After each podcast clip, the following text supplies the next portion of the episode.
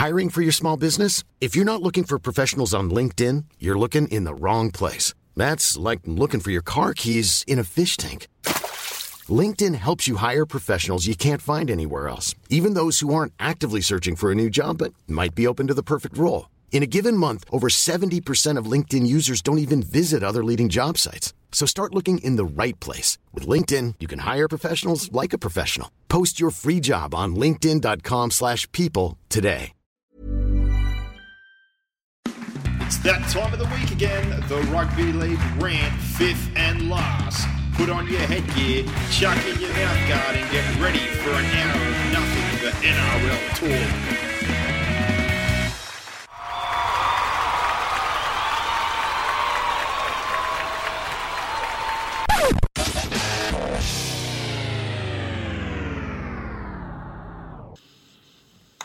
And back for our Origin 1 review and preview of round 14 and our tips brought to you by bluebet.com.au. If you're going to have a bet with anyone, do it with the True Blue Bookie. Download the app today or visit the website and Boxhead. Uh, disappointing. Speaking of blue, the New South Wales Blues going down game one at home 16 10 to the Queensland Maroons. Yes, angry I was yesterday. Angry, angry, angry watching that game of football. But uh, yeah, copping on the chin and move on. Queensland's certainly the better side. That's what I would take away from it.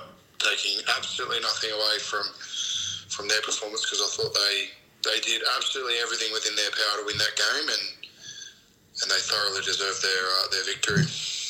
Yeah, and I think I echo your thoughts afterwards. Like Fittler and a few were hinting at the ruck. Well, you know, we talk about stuff all the time. The ruck was there for you to lay in as well, and you didn't. Um, so rather than complain about it, do something about it or change the way you're playing your game. Queensland lost two players, had to adjust, had to burn two interchanges. Still got on with that, readjusted their side. Yeah, the, the uh, actual the conditions of the game actually suited New South Wales. Yeah, exactly. Like they made two unplanned interchanges. Slater actually burned through a few interchanges early anyway. And it was just like Freddie didn't have a radio. Does he not have a radio to radio down and say, hey, how about we hold down a little bit longer in the ruck? And you know what? How about we actually run with some push on play one, two, three instead of just getting bashed the whole game? Yeah, and I And think wondering why, you know, wondering why they're belting the fuck out of our kickers and, you know, we can't get a kick away or we're losing the yardage battle or we can't generate any momentum. Like, he spoke about slow play the balls. Well, they the Blues did nothing to generate fast play the balls. They, they just ran one out. For the first three tackles of every set, apart from Tedesco, who I thought was absolutely magnificent, uh, their, their first two or three plays after a kick were just one outs. What do you expect?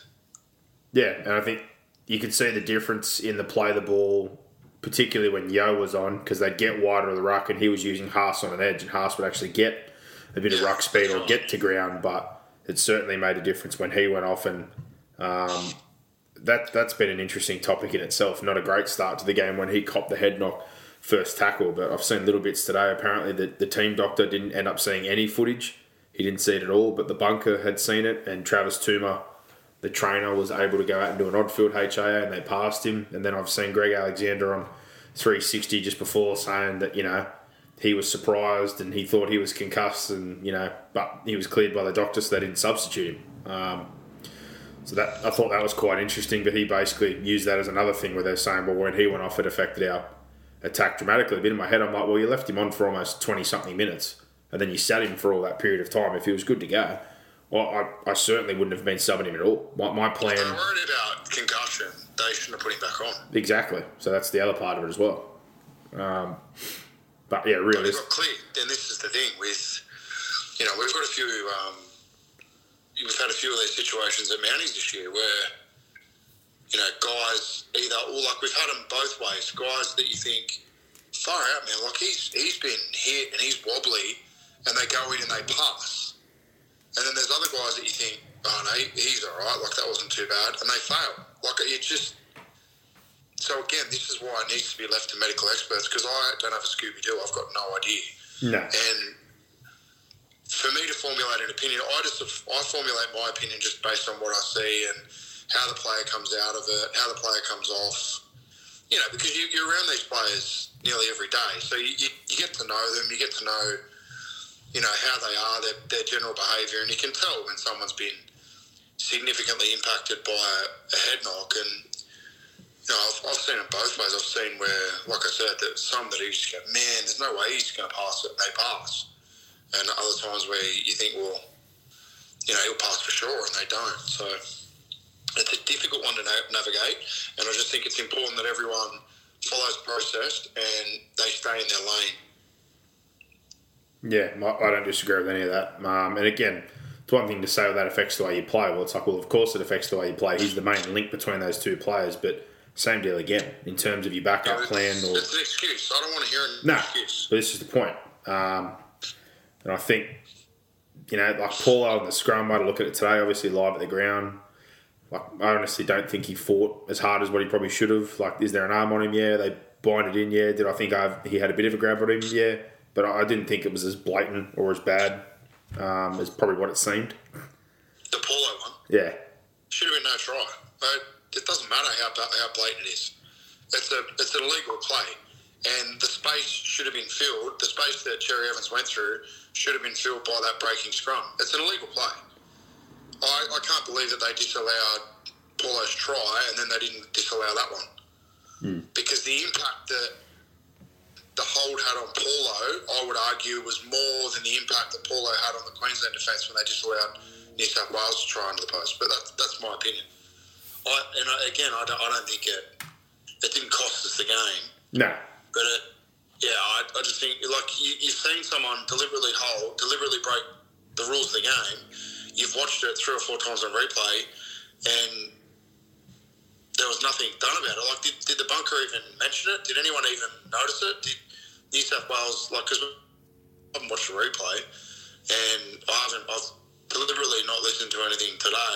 Not that I've had time, but yeah, like so I haven't I haven't really heard what the fallout of it's been. But I just live, you heard me. I was like, I can't believe they're not looking at that. They're not even checking that. Like, and I, I know James Tedesco went up to the ref, but we couldn't hear what he was saying because we're at the ground. So Yeah, well, the players. I would imagine he was sort of saying like, well, how isn't that?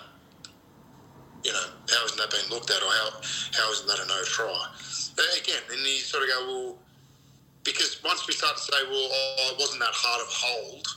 Okay, well, nor was the impact, nor was the contact that hard on, you know, the inside shoulder or, or anyone in the line when Paulo scored. And this is the thing when we start to talk about impact as well. And I, I said this here at the start of the year, they're going to start to move to impact. And when you move to impact, you go to a grey area. It's either illegal or it's not. If it's illegal, penalise it. If it's not, let it go. It was illegal, so penalise it. That's where I sit. Yeah, to your point, I sort of had a, a rush to watch it this afternoon after I got home from work. Um, so I didn't watch the full 80 in depth. I sort of fast forwarded like two times speed and got through the majority of it. Um, and then same deal, didn't listen to anything or anything till after, just before Brandy again was saying live with that. Obviously, James, Paul, and a lot of them were onto the referee, and they had someone in the box who's listening to the referee's mic. They're claiming that through the refs setup or the talk between the refs, that they've said that Tariq Sims broke early and was offside, so that negated what happened in the scrum. And I'm like, well, that two wrongs don't make a right if that is true. How does that work? Like that's basically just going, oh well, he did that, so that's okay. Then it's like, well, no, not really. Just that should have been a penalty. Just go back to the original. Look, I, like I'll, I'm going to say this once. The fact again, uh, the fact that Ashley Klein got that game is it's a complete joke. Like for anyone that thinks he's the best referee in the game, they're kidding themselves. It was just it's Russian roulette. Like he, he put his whistle away, and then in the last sort of twenty to thirty minutes, he wants to blow his whistle. I, yeah, man, so frustrating to watch. And just I'm talking just the game as a spectacle. I, the, the, the, the 10 metres were short. The players were laying all over the rock. Like all this crap about there was the fastest Origin game ever. I don't know what Origin game they were watching last night. Because I, I certainly didn't think it was fast and free flowing. I thought it was quite stop start and quite dour and messy in the middle because, of, again, the rock was just allowed to be messy, which is cool. But understand the impact that has. And then on a wet deck, he had yeah, it was it was lucky to be ten metres. So, and Queensland and both sides were offside for the majority of the game. They were leaving early, and you know they were pushing the pushing the ten metres, the envelope there. So, and just knowing that he wasn't going to blow a penalty, so I just think it, it dowered, dowered the uh, Dow the spectacle, and I think actually a Dow spectacle for once actually suited Queensland. It didn't really suit New South Wales. I think actually we've probably got, you know, we probably wanted a bit of a dry deck last night to play a bit of footy, but uh, Queensland certainly handled the conditions better. They certainly adapted to the interpretations and the refereeing a lot better than what New South Wales did. And they, again, they thoroughly deserved their victory. I just, I'll, I'll seriously bang my head through a Gyprock wall if he gets game two, honestly. Yeah, well, I know there was a lot again this afternoon. People calling that Grant Atkins is a better option, or should have been the referee instead of Ashley Klein, um, Yeah, well, or Gerard Sutton. But yeah, really, yeah, I, I still don't see, similar to you, how Klein gets those games. If I don't know how they rank them, but uh, he certainly wouldn't be refing grand finals origins. no, he wouldn't be anywhere near it if I had a choice. No, but uh, in the end, for New South Wales, a couple of changes. Uh, we, they talked all week about the Crichton Wighton thing. That didn't end up happening. Uh, the two changes that were made, I didn't have a big problem with. I thought Martin was probably a better option to start, and Campbell Gillard, he's more of a play one type of carry anyway, not so much a bench impact, so I didn't have a problem with that. Um, Queensland, 1 to 17, the only change they made was their 18th man ended up being Jai Arrow uh, instead of Tommy Din, which in the end had no impact on the game because they didn't have to activate him. But um, first half, I guess, looking at the game and how things started, it was very much a cycle game. It was set for set. Uh, and I think clearly in that, after things started to get going, they handled it better. They were better out of yardage. They moved the point of attack a bit better than we did. Their set ends were better. Like our, our kick pressure, which has been great the last few years on Cherry Evans, was awful. He pretty much kicked in a dinner suit. No one touched him. They were putting us in worse positions. Um, like you said, they drowned us in the ruck when we ran one out. They were just getting three in, peeling, and we just kept deciding to go solo carries into it, bar the few times that Yeo carried the ball a bit wider the ruck and was laying Haas a bit wider and getting some ruck momentum. And, you know, we were putting Nathan in bad spots. Nathan was kicking off sidelines, was kicking off slow play the balls. It was pretty much telegraphed where he was going to be.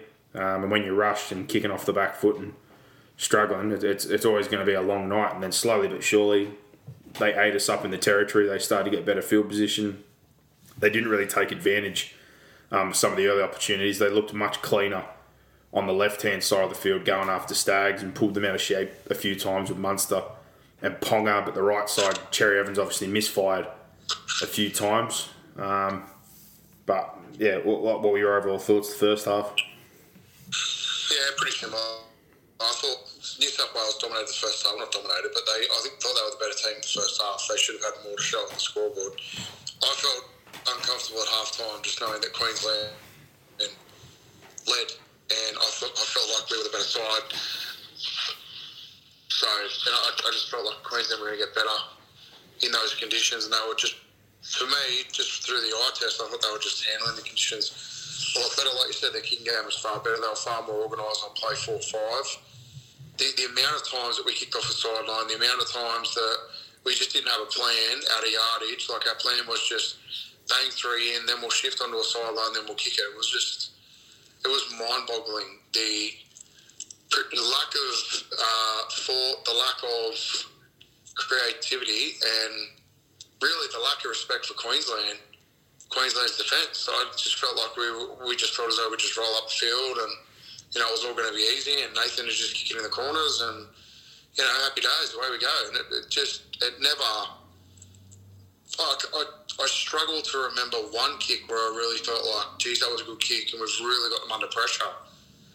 Where I thought DCE, on the other hand, just constantly put it in a corner, and I, I cannot sing the praises of James Tedesco enough. Like I, I thought that was one of the best Origin games he's ever played, in my opinion. How many times he caught the ball and beat the first defender and made 10 or 15 metres to get our set going forward was just incredible.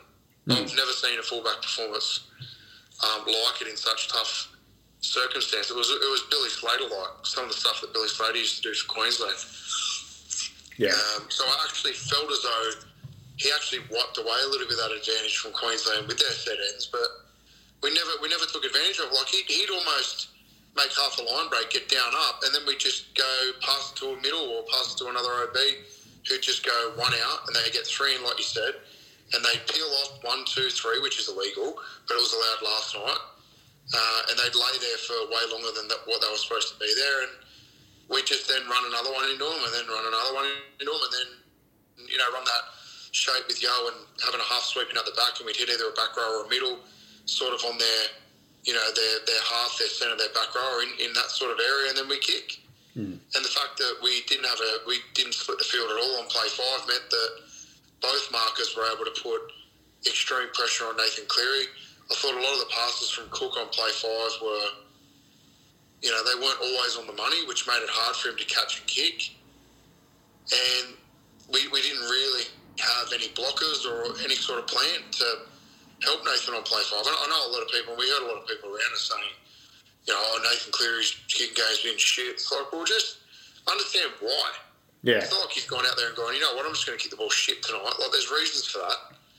And we, again, we didn't adapt. We didn't adjust. There was no, you know, change of plan or no message to sort of go, okay, how about we get on, get into the middle of the field and, or how about Jarome Luai actually takes a couple of kicks? Mm, and that's Take the pressure off him. Or how about we run it on play five? yeah. Luai had a And couple again, of it's very difficult to run it on play five when you're landing on a sideline, but it was just yeah, it was so frustrating to watch. And again, they they caught and they came forward, and they, they just won that field position battle. I said it to you early on. Like I just felt like they they were they were winning the field position battle. They were applying more pressure, and it was frustrating because of you know how good Teddy's returns were.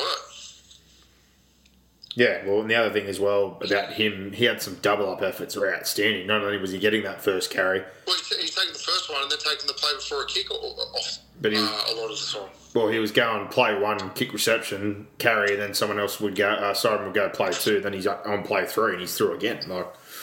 Um, he was extremely busy. He, they didn't really get to utilise him in any sort of shift plays. And again, I know there was probably a disconnect once Yeo went off, but they really struggled to get some cohesion there. Anytime they seemed to shift the ball, there was a misfire or poor timing, and things just didn't really work out. But to the point you made before, there's been mixed thoughts from a lot of people on Cook. Some people thought he played well, some think he played okay.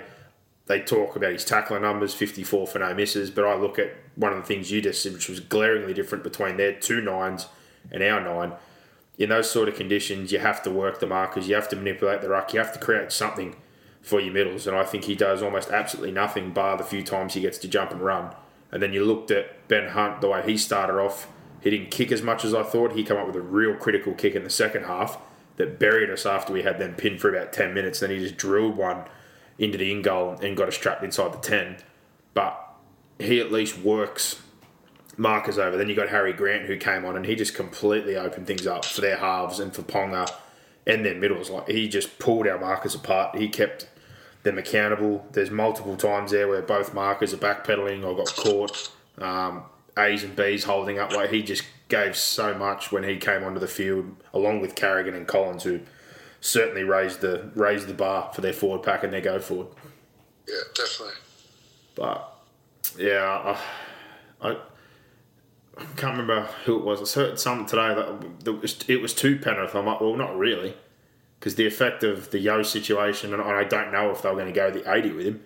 If you're going to go all in on that side of things, and you want that to be the case, well, you would have done what we said originally, which would involve Yeo's definitely playing 80, and you and you bring Koroisau in, and you know that Koroisau can at least manipulate and work things over a little bit. You know, he's not going to run as much as Cook. He'll run when there's an opportunity to. But I feel like there's a sort of a disconnect between what we want to do and then when you took Yeo out last night, and then you've got Cook and the two halves where he's sort of just a jump and go. If there's a quick play the ball, he surges forward, he'll take the meters. Tedesco pushes off him, but it feels like there's a disconnect between the spine almost in what we want to do. Yeah. I think a lot of that was just you're just trying to do things that you're not earning the right to do. Hmm, well, we- we certainly shifted plenty of times off slow play the balls when we shouldn't have. Yeah.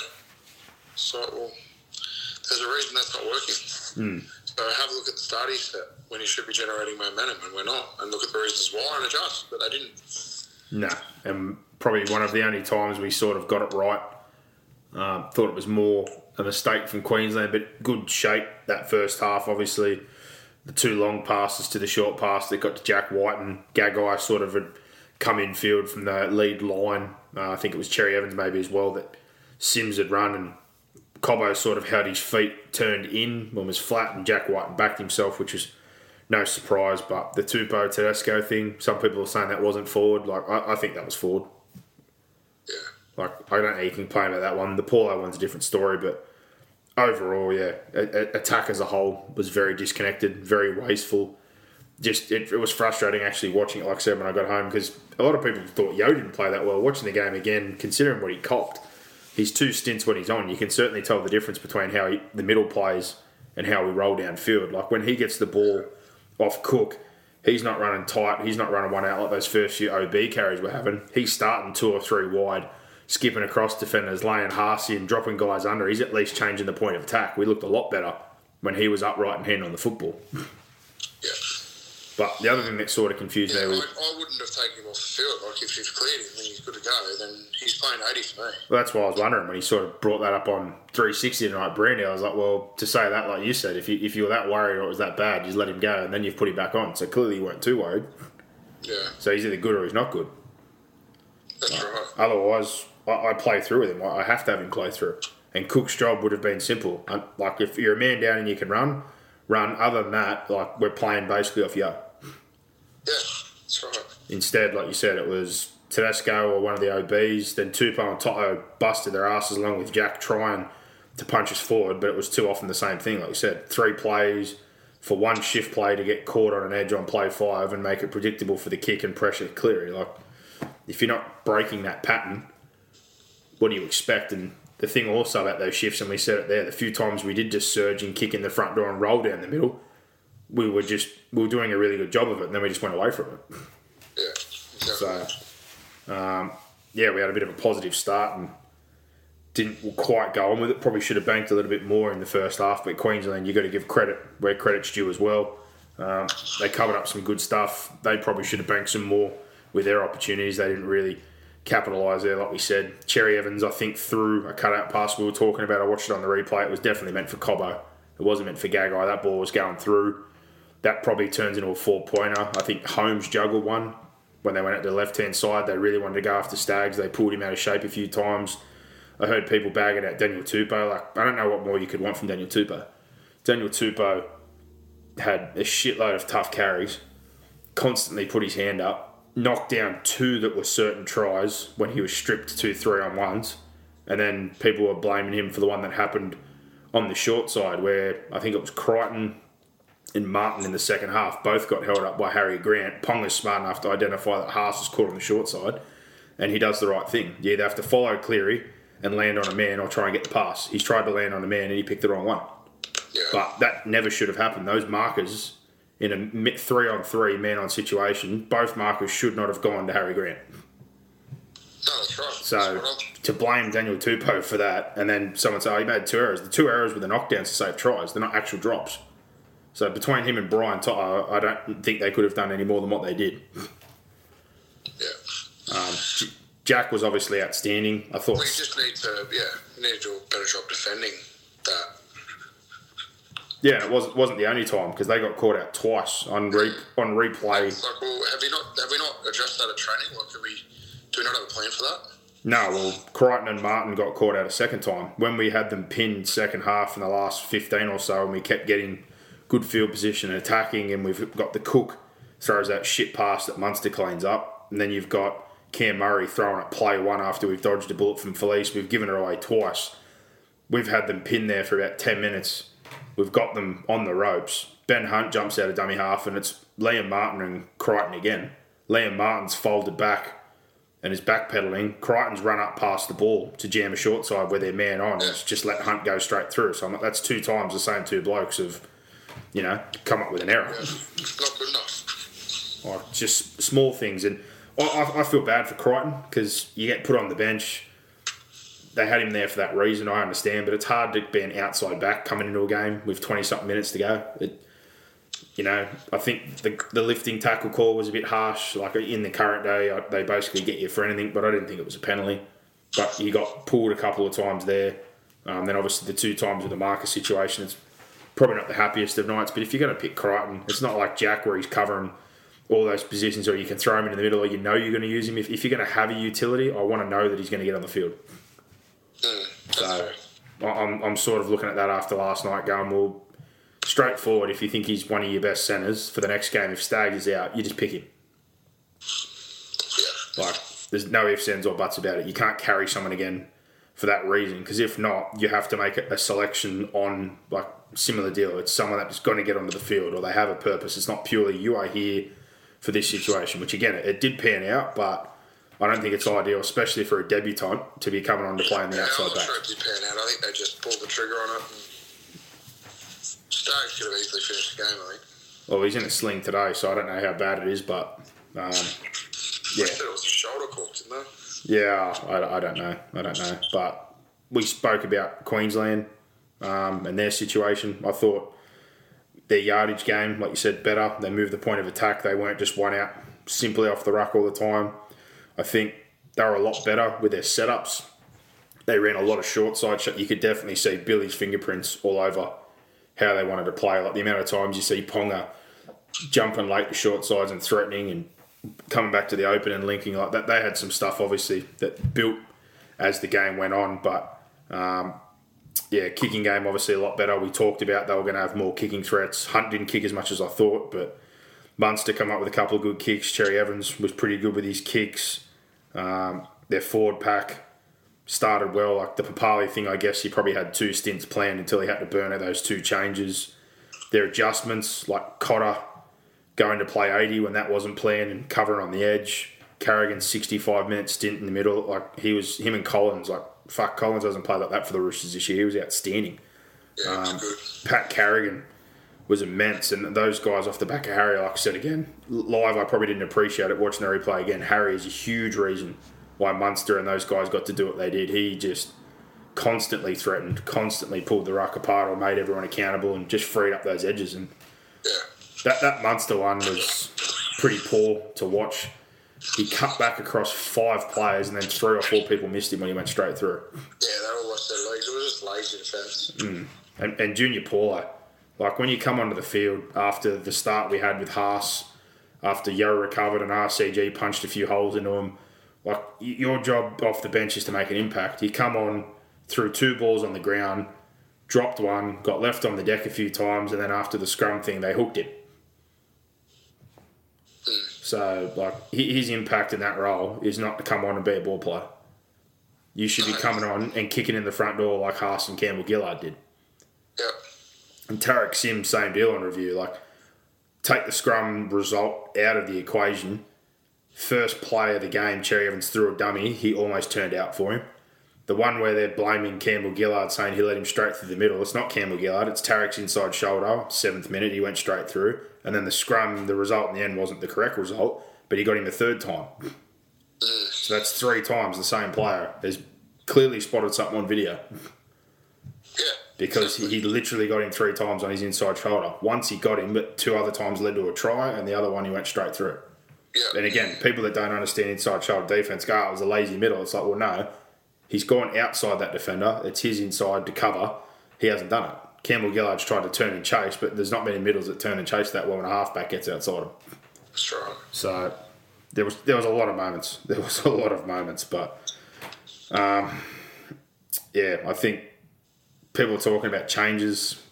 I think the only two that again worried me sort of coming into the game probably are still there coming out of the game, which is probably Sims and Cook. Well, have we spoken about? Are we, are we speaking about? We're done speaking about the game. No, we keep talking about the game, but um, The game. I just want to talk about the last set. Well, the last set of six, we go. The three one outs. We kick it down, and we go two hit ups. Our halfback gets tackled, and then we go to Yeo, who goes to his left and then bounces back through the middle of the field, and then game over. Like that's that's as good as what New South Wales have come up with in the most important set of the match. Like it just tells you everything about you know the, the organisation of the team last night. I'm not sure who that falls back on. Like, coaching, halfback, hooker, combination of all. I don't, you know, I Well- just it was mind-boggling to watch. it also took us a penalty to get that opportunity to have that set, and we still had three one outs to start with. Yeah. So that's the scarier part. We Well, li- someone to me, "Oh, well, they were tied." Go, "Okay." Queensland were So- fucking so tired was too. And, and they still had a substitute left in there. I know, actually, sorry, they used Such all a New eight. South Wales, such a New South Wales mentality. Yeah, it was. We're tired. Okay, well, that's why you lose. Well, yeah, again, just it's always the little moments, and it, it sort of felt like the old sort of New South Wales style of thing, where all the little moments were Queensland. So Munster comes up with two one-on-one steals. He gets Critter. Um, he got somebody else who ran at him up in their own end, and people were calling for a knock on. I slow mode it. It looked like he pulled at the arm, and it was fine. Um, that one I don't think eventuated in a try, but it was a huge play. Cook throws one on the ground. Munster cleans that one up. You got Holmes making some critical tackles at the end. Yeah. He covered up a couple of kicks. Like all those small moments again, just all seem to be Queensland plays. Yeah. We had a multitude of chances in that last 20. Yeah, it was pretty, pretty disappointing, but Right, Yeah. changes? You making any? I would. And it's it's not even a loyalty thing. The, the the biggest one for me, if it was available, but again, they reckon he's not going to play a game before, would be Latrell. The fact that Latrell's now come back, had COVID, and won't get to play a game beforehand, I there's no way I could pick someone who's not played a game of football in probably 10, 12 weeks or whatever it's going to be by then. I'd probably pick him. But at the same time, I, I kind of get where you're coming from because I'm sitting there going, well, if Staggs is missing, and you look at the X factor that he sort of brought, like this, you watch some of those games last year, that their team was poorer, yes, but some of those moments for him are just, they're individual. It's got nothing to do with what's happening inside of him. It's just him throwing blokes on the ground or just making things happen. Um, and we, we talked about that sort of in the preview. It wasn't going to be the biggest deciding factor, but it was certainly going to place more pressure on the spine and the halves to do something because taking him and Tom out took away just two individual weapons or two people that could make something happen when the game was just in flux. Yeah. And you certainly saw that uh, on in the game and scoreboard pressure hit us. But Correct. I, for me, Sims can't be picked again.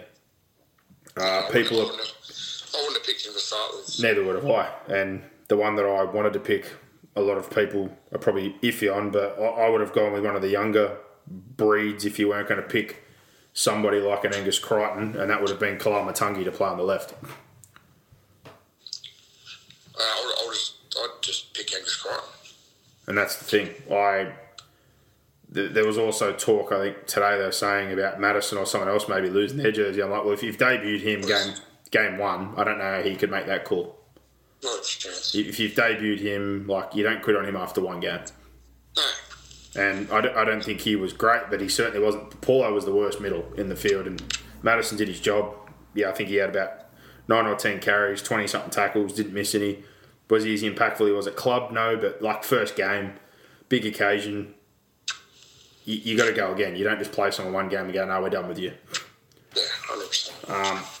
If it was me, and this is basing this off there being no Staggs, I'd push Crichton into centre. I'd be dropping Sims altogether. I'd be more than inclined to pick Koloamatangi or Crichton. Hiring for your small business? If you're not looking for professionals on LinkedIn, you're looking in the wrong place. That's like looking for your car keys in a fish tank. LinkedIn helps you hire professionals you can't find anywhere else, even those who aren't actively searching for a new job but might be open to the perfect role. In a given month, over 70% of LinkedIn users don't even visit other leading job sites. So start looking in the right place. With LinkedIn, you can hire professionals like a professional. Post your free job on linkedin.com/people slash people today. and then I'd still pick the other one for the bench. I would not bring in um, a Nicho Hynes because I'm looking at it going, well, again, do I really just want someone who there to cover for fullback and halves? I'm looking going, well, we've got Jack. Jack can cover halves or fullback. If we lose nine, they've already talked about it. Murray's their plan for that situation. Crichton can play centre at a pinch if he needed to, and back row. Matterson can play back row, middle. Murray stays on the bench, gives me leg speed along with Paulo, and Paulo's passing license is revoked. And I'd be more than inclined to play Cook for 80, but I get the feeling if they do pick him, they're going to have a dual hooker situation like Queensland. Yeah, I, I like the dual. I'd, I'd be going with the dual hooker. So if- that's the case, and you drop Sims, you wouldn't be able to have Koloamatangi and Crichton. You'd be bringing one of them in to start in the back row. Yeah. And your bench would be the same. Matterson, Murray, Paulo, and you'd have a second hooker. Yeah. So I'd only, I'd only make two changes probably. Yeah. if Staggs is healthy, um, similar deal again. I think if you've gone there and Latrell's not ready, well, you picked him, so you're probably going to have to go with him again. But out of the back five, in the time that he was on the field, he was the least impactful. I know they probably didn't shift to him, but I also didn't feel like he tried to find the football. Like Brian Tupou had 20 plus carries. Jack certainly, you know, made a point about his selection. He scored a nice try. He whacked a few blokes. He took some real tough carries. Like out of the back five, I thought all of them were great. Bar Staggs. Yeah. Um, Pack again underwhelming, but you know Haas was probably the standout. Campbell Gillard's first stint was pretty good. Yeo, considering he got rattled, I thought was okay. Like Murray was okay, but it just it was overwhelming under all. Like Paulo didn't really deliver. Matterson was just okay. Like our, our forward pack was just yeah, it was a bit so-so. But I, I thought a big contributing factor, like you said again, you take those one out carries and you're not getting as much from your nine. Whereas you saw what Harry was doing for their middles and the way they were playing, like man, they had so much time and space. They were getting over the advantage line. They were getting one on ones. They were getting up down. It was just the complete opposite. Yeah. Um, but yeah, they cycled better. They they saved sets so much better than we did. They kicked better than we did. Um, yeah, there's, there's a lot of things. And the scary part is like New South Wales can make changes and can definitely play better, but I think they're just going to get better as a whole. Yeah. This is sort of a new sort of style or some slight changes. later on, but yeah, in the end, I think New South Wales will win in Perth. I think it'll be a decider in Brisbane. Yeah, I bloody hope so. A, a, a decider would be absolutely outstanding. Yeah. But Yeah. yeah, uh, do you think he'll pick Cook and do the dual hooker situation? What, what do you think he'll do? I'd, I'd pick both. I, don't know why he didn't have Appy last night. I, yeah. I. Would you start with Cook? I just, I just philosophically disagree with, you know, not having, like in a big game like that, not having someone who can impact the game in Yeah. that position. Would you start Uh, with? like you look, look at look at the difference that Harry Grant made for for the Queenslanders. I, yeah, Yeah, well, and again, that, that doesn't make me that doesn't make me right. No. I, I just I look at it and I think if I'm coaching that team, I'm having. Think Koroisau has to be in the team. He, I, I just feel as though he can give us leg speed, zip, deception. He's a part of that Penrith link. He throws a really nice pass. He's got connection. Then with your seven and six, your thirteen, and it just gets all that that sort of pendulum, middle pendulum working and. Not that, not that Cook did a bad job last night. I certainly didn't think it was his greatest origin, particularly offensively. no, I think it's just But I that. just I, I look at the Crichton selection and go, well, what what what? With no disrespect to him or Jack or whoever is in that position, I yeah, I, I just don't see the value in that position. No, I- So I I I yeah, I, I'd have two middles and then I'd pick you know like a Matterson, someone who can cover your back row and um, middle. mm, and that's your thing with you. I'd certainly be holding Matterson. The front right, like I think Haas, Campbell, Gillard, uh, Paulo will all hold their positions. So. Yeah, Murray will hold his position. Yeo will hold his position. I, I think Sims is the only one really that I look at. Um, Martin certainly was busy defensively, offensively he wasn't great, but he didn't see a lot of football. I'd probably just start. I'd probably start Murray in the back row. You know, I think we're just a better team when he's on the field. Yeah, um, and the thing, So that, you know, I, I don't know whether I'd keep Liam Martin. I, I'm not too sure. I think he's a, he's a workhorse, but off, offensively, like he dropped that pass, which probably would have been a try early, early doors. yeah, a few mark errors, not great. Yeah, I'm just I, I don't I don't think he, I'm not sure he's uh, you know was a slam dunk to be reselected, but I, I could certainly copy him being selected again. I don't think you tossed him out that quickly.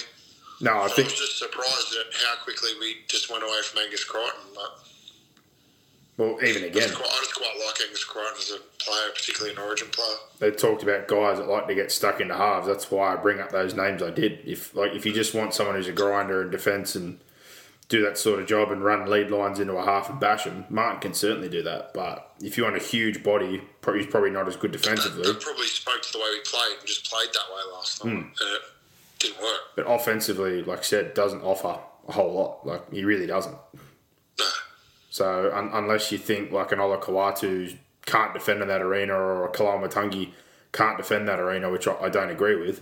Like I, I think we definitely have more impactful people that we could put in the back row. Yeah, Kyle would tell me he'd be. I look hard to yeah, all, those guys. And yeah, like you said, Crichton, people would say, oh, the, you know, the year he's had so far hasn't been the greatest. I don't think he's been terrible. He's been moved around. tell me Tariq Sims would be just a slam dunk. That's the thing. Like you look at both our back rowers, and then I bring up those other three names. Like who's playing better, or who's more impactful in a game in terms of the way you could use them. Like I'd feel a lot more threatened by Crichton, Koloamatangi, or Olakau'atu than what I would by Sims and Martin. Sims is certainly past playing rep football.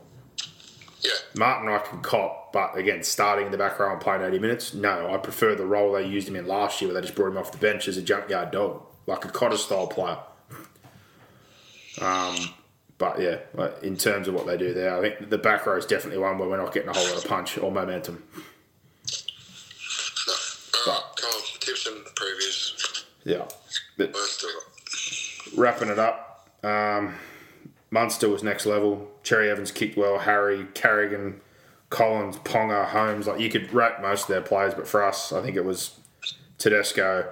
Jack was great. Haas was pretty good, and yeah, thought a few of those OBs did a job. But Paulo will get a pass, but he needs to be better. Nathan, there's a lot of things that affected him, but he'll be better.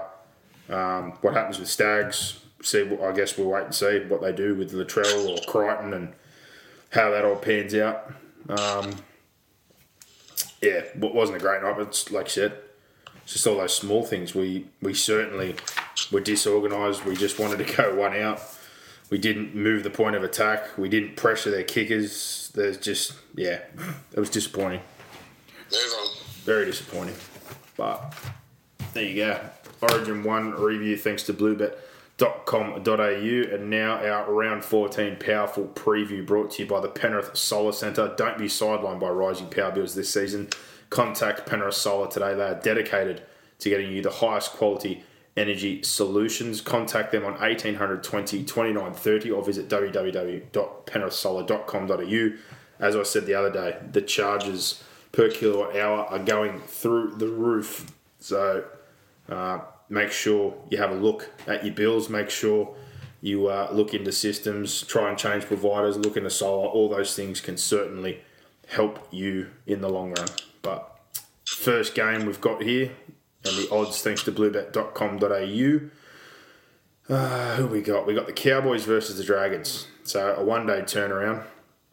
And looking at the lineups here, they've got Tommy Dearden obviously back into the halves. Uh, Tabuai Fido Taulagi obviously released out of the 22.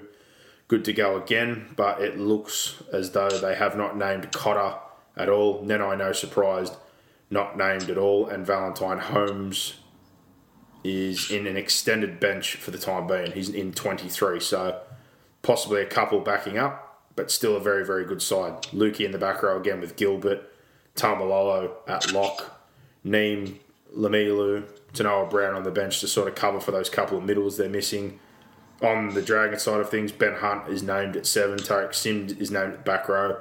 Hunt only played 30 or so minutes. I think he'll back up. Tariq, not so sure about um, playing 60 and being a bit older, but in cover, Jaden Sewer's named in the reserve, so he must be close to return, and Josh McGuire. Okay. So I'm sticking with the Cowboys. These post origin games are a nightmare to pick, aren't they? Yeah, I, I just think again they've proved they've got enough in their squad. Um, so I'm, I'm going to back them there at home as well. Yeah, me too. I think it might be close, but still got Townsend and Dearden.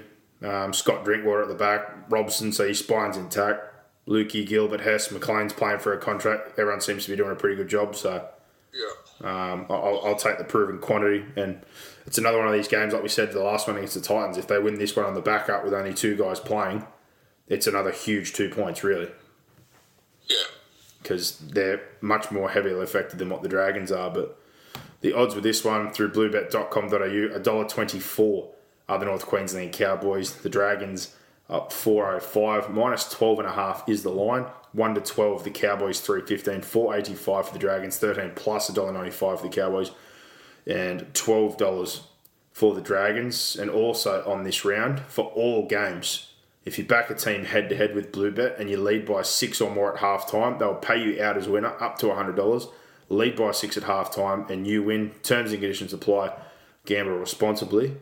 Your mob, the Titans, uh, up against South. And this is a big game for South, so I, would, South. I wouldn't be surprised if That's my preview. Yeah, I, I wouldn't be surprised. More the point that you know if Murray plays, even if it's off the bench, and Cook plays because they have to win. They have to keep winning. Yeah. So they're- Titans can't tackle, so they will win. They're in an awkward spot. Tino for you guys played pretty decent minutes, and I thought he was good the other night. So whether he plays or not, I don't know. But um, other than that, Paul Turner, Business done. Just resting for Origin. Jaden Campbell is out. Brimson goes back to one. Paul Turner gets his first crack in the halves. Interested to see how he plays. Um, and for the Bunnies, they've stuck with Cody Nikorima at fullback. Um, you know, I, I didn't think his last game was too bad. Tom Burgess is back in the fold to Toller after his head knock, and they've got Mamouzelos on the bench this week. So they're probably going to play Cook, but definitely share the load there. Taft's been pushed off the bench into the 18 jersey, and they've also got Siliva Havili who could play nine if they decided they didn't want to go that way. So they've got some options, but I'm with you. I'll be sticking with South Sydney, and they are the favourites with bluebet.com.au. They're $1.42, Titans 285, minus 7.5 is the line.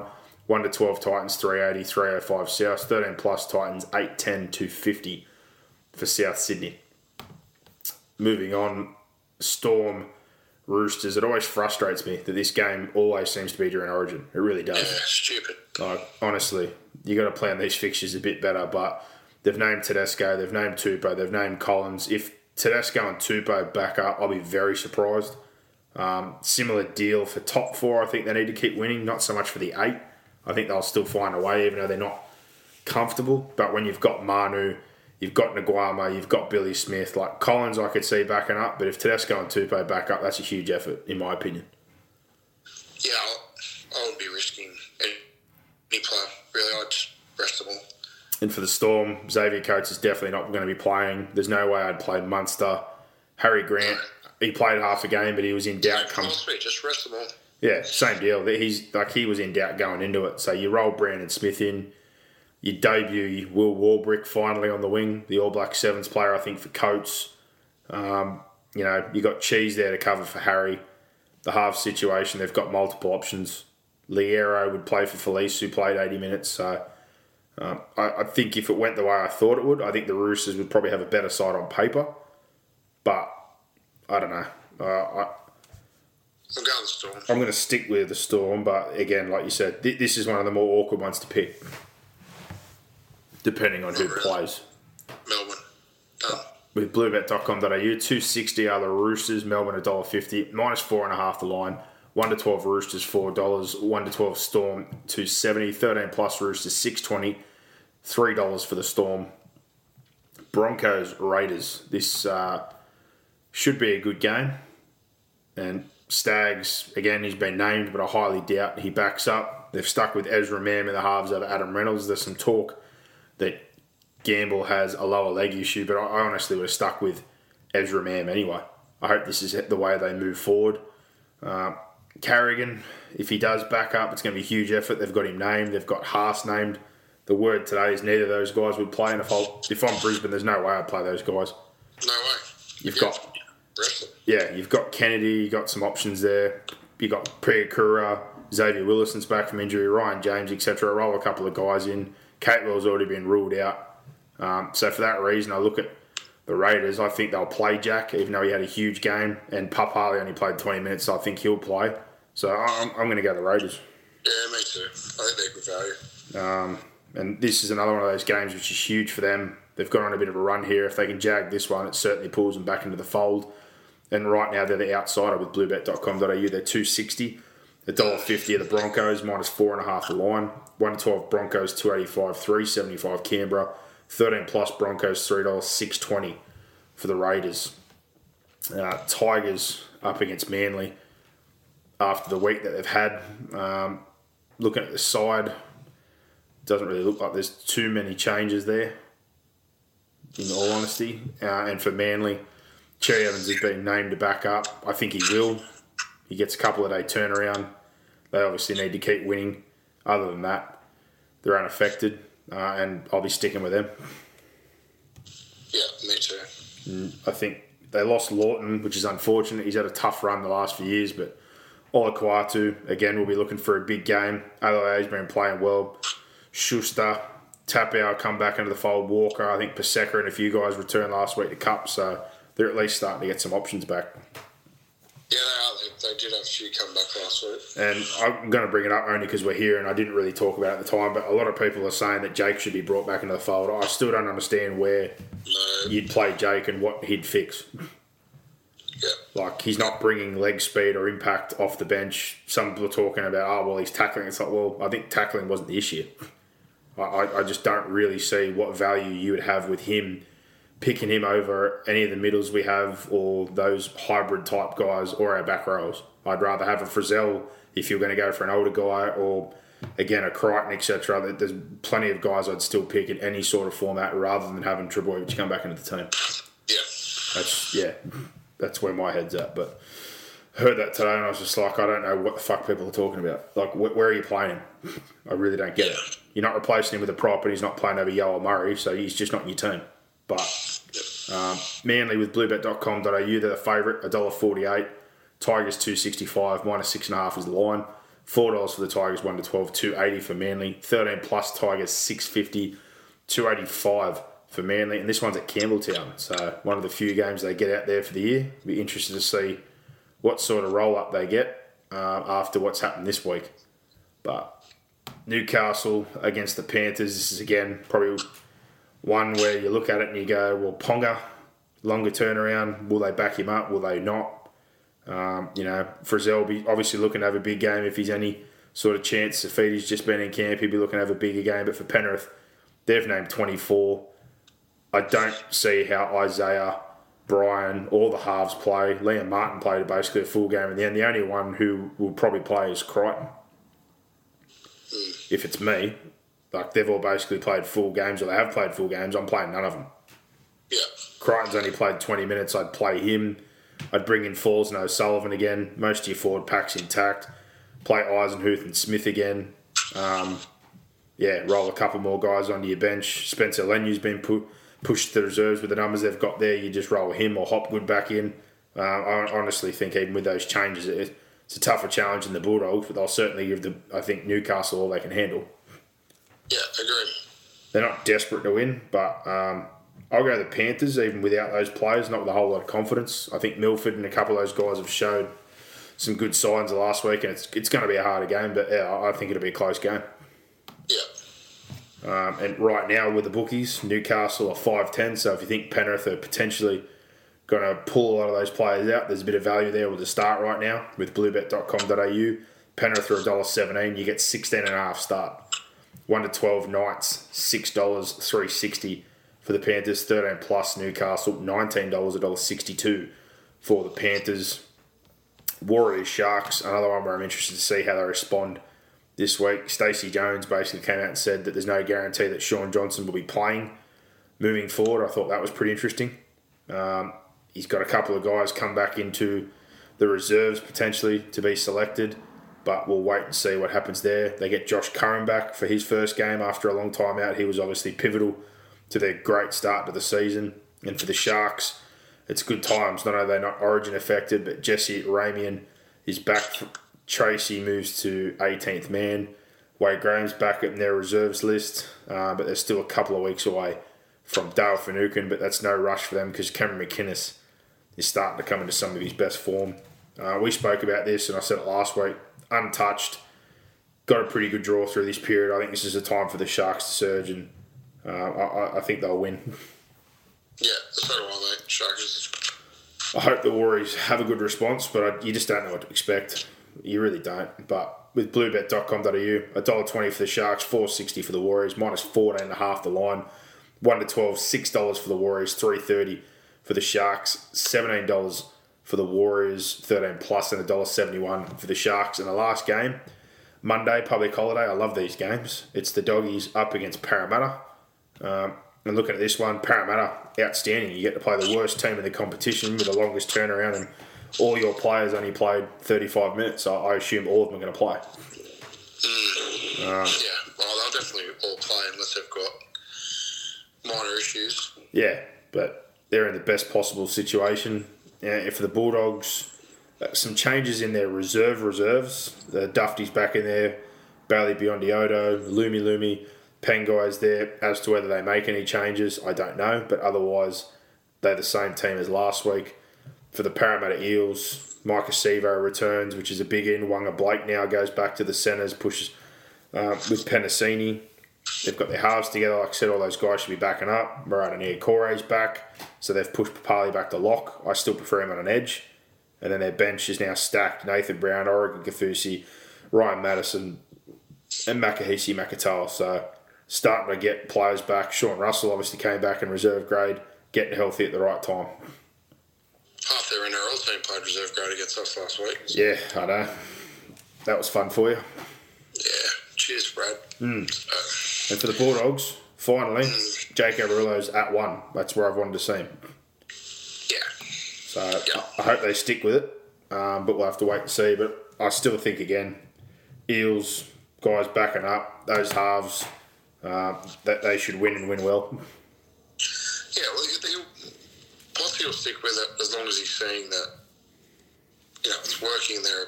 He's applying himself and he's developing and listening and learning. Like I think that's that's the key. And if you look at actually the track record, like every coach that's coached Jake Averillo has immediately, almost immediately when they've got the job, put him into the team.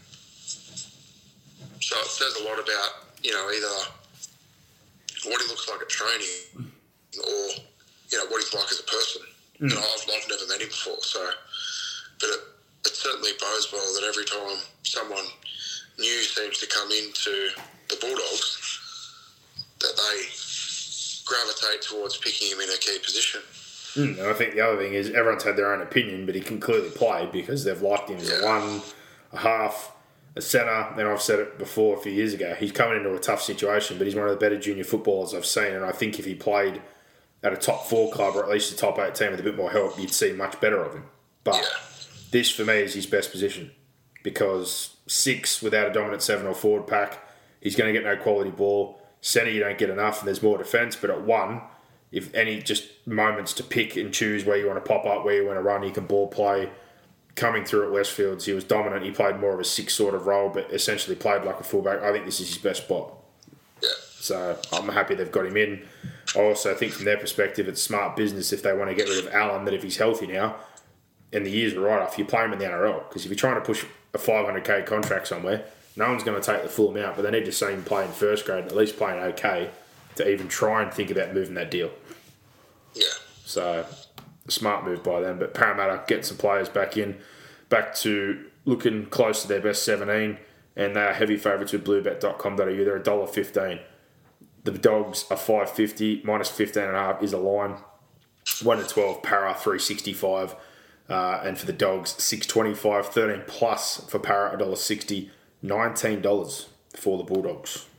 So our tips are mirrors of one another every game tip the same. And the only thing we didn't do before, and again, I guess because there's more speculation, Queensland changes.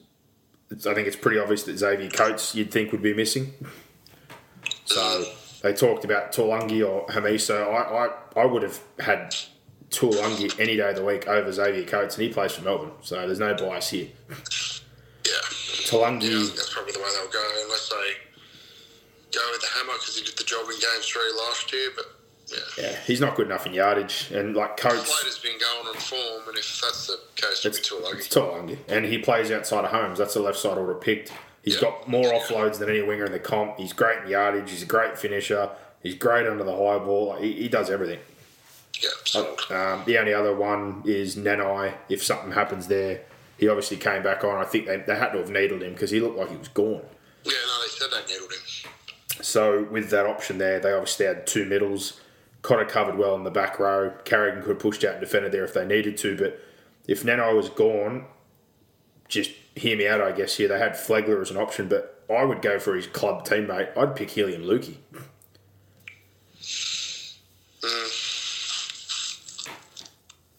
I, I think you can have the similar sort of thing. He can play middle. He can play as an edge.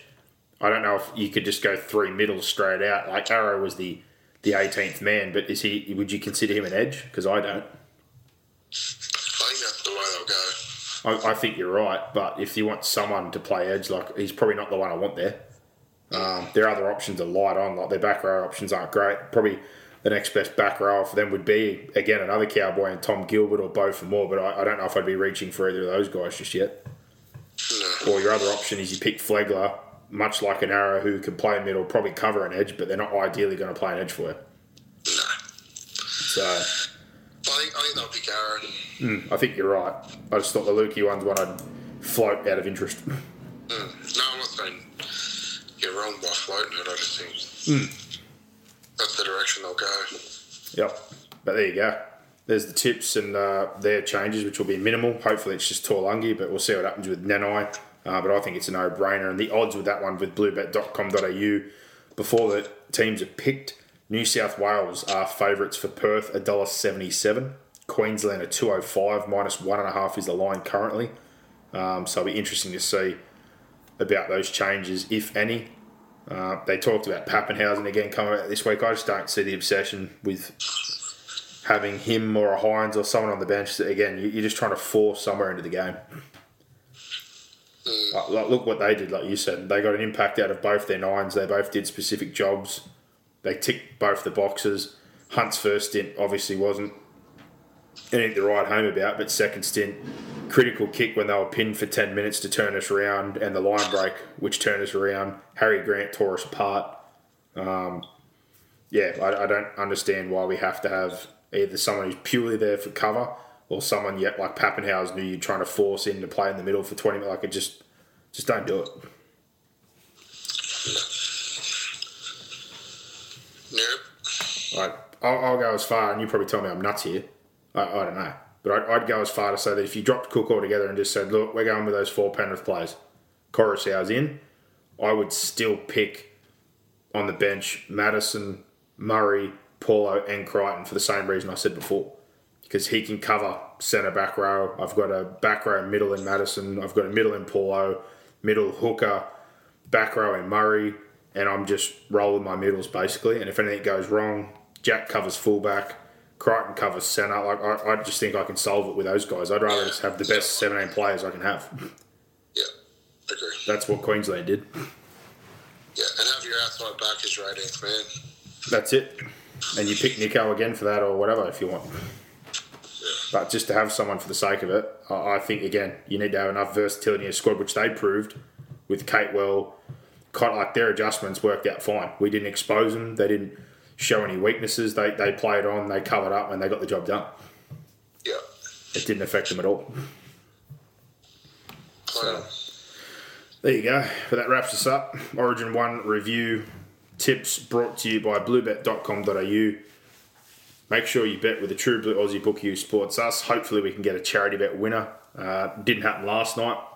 We were going to go Jack first try scorer, which was my pick, but we couldn't get the second bet on. We took New South Wales 1 to 12, which, you know, obviously didn't come off. So hopefully, we can find a winner this weekend. But download the app today or visit the website www.bluebet.com.au and Penrith Solar. Again, I'm telling you, those prices are only going to get worse. If you've thought about it, now's the time to act. Visit the website today or call them on 1800 20 29 30. Um, and hijacking over the weekend, Brock. I don't know how we'll go again with our games being on two different days and work. Yeah, we're getting pumped at the moment. Yeah, it's been a hard few weeks. Uh, New South Wales Cup gig is of it, certainly obviously throwing a spanner in the works in that regard. Yeah, well, Friday's a no go. Yeah. Um, What were you guys playing Saturday? Huh? Saturdays, yeah, Saturday 3 p.m. Yeah, so that basically writes off Saturday almost. Um, Sunday, and then Monday I might have to work, so we'll have to wait and see. Yeah, see how we go. But hopefully we'll be able to do Origin 2, because obviously that's in Perth, we won't be going. No, But hopefully we can get something like that going for rep round. But um, yeah, again, if you haven't joined already, you can follow us on that hijack.tv, spelled H Y J A C K. Hopefully we'll get some games in. But um, yeah, it's footy, footy, footy. And I'm getting a lot of people writing on things, you know, when are you doing a hijack, when are you do a hijack? Trust me, we're not not doing them because we don't want to. We literally uh, don't see much of each other on the weekend at the moment. It's pretty busy, like you said, since things have split and you've gone up the cup. Yeah. So we'll do our best over the next few weeks and try to get some games. But for now, thanks Boxhead for staying up late after training, and uh, for everybody out there, we'll be back next week and back to normal with a round 15 review show and probably a little bit more fallout, I guess, from Origin and what happens over the next few days and through this round. And we'll see if the players get through, who backs up, and what happens. But for now, enjoy your week and enjoy your rugby league. Bring it on. Give us more. Give us more. Where are you going? Where? What, what, what, what, what's going on here? Is that it? Is that it?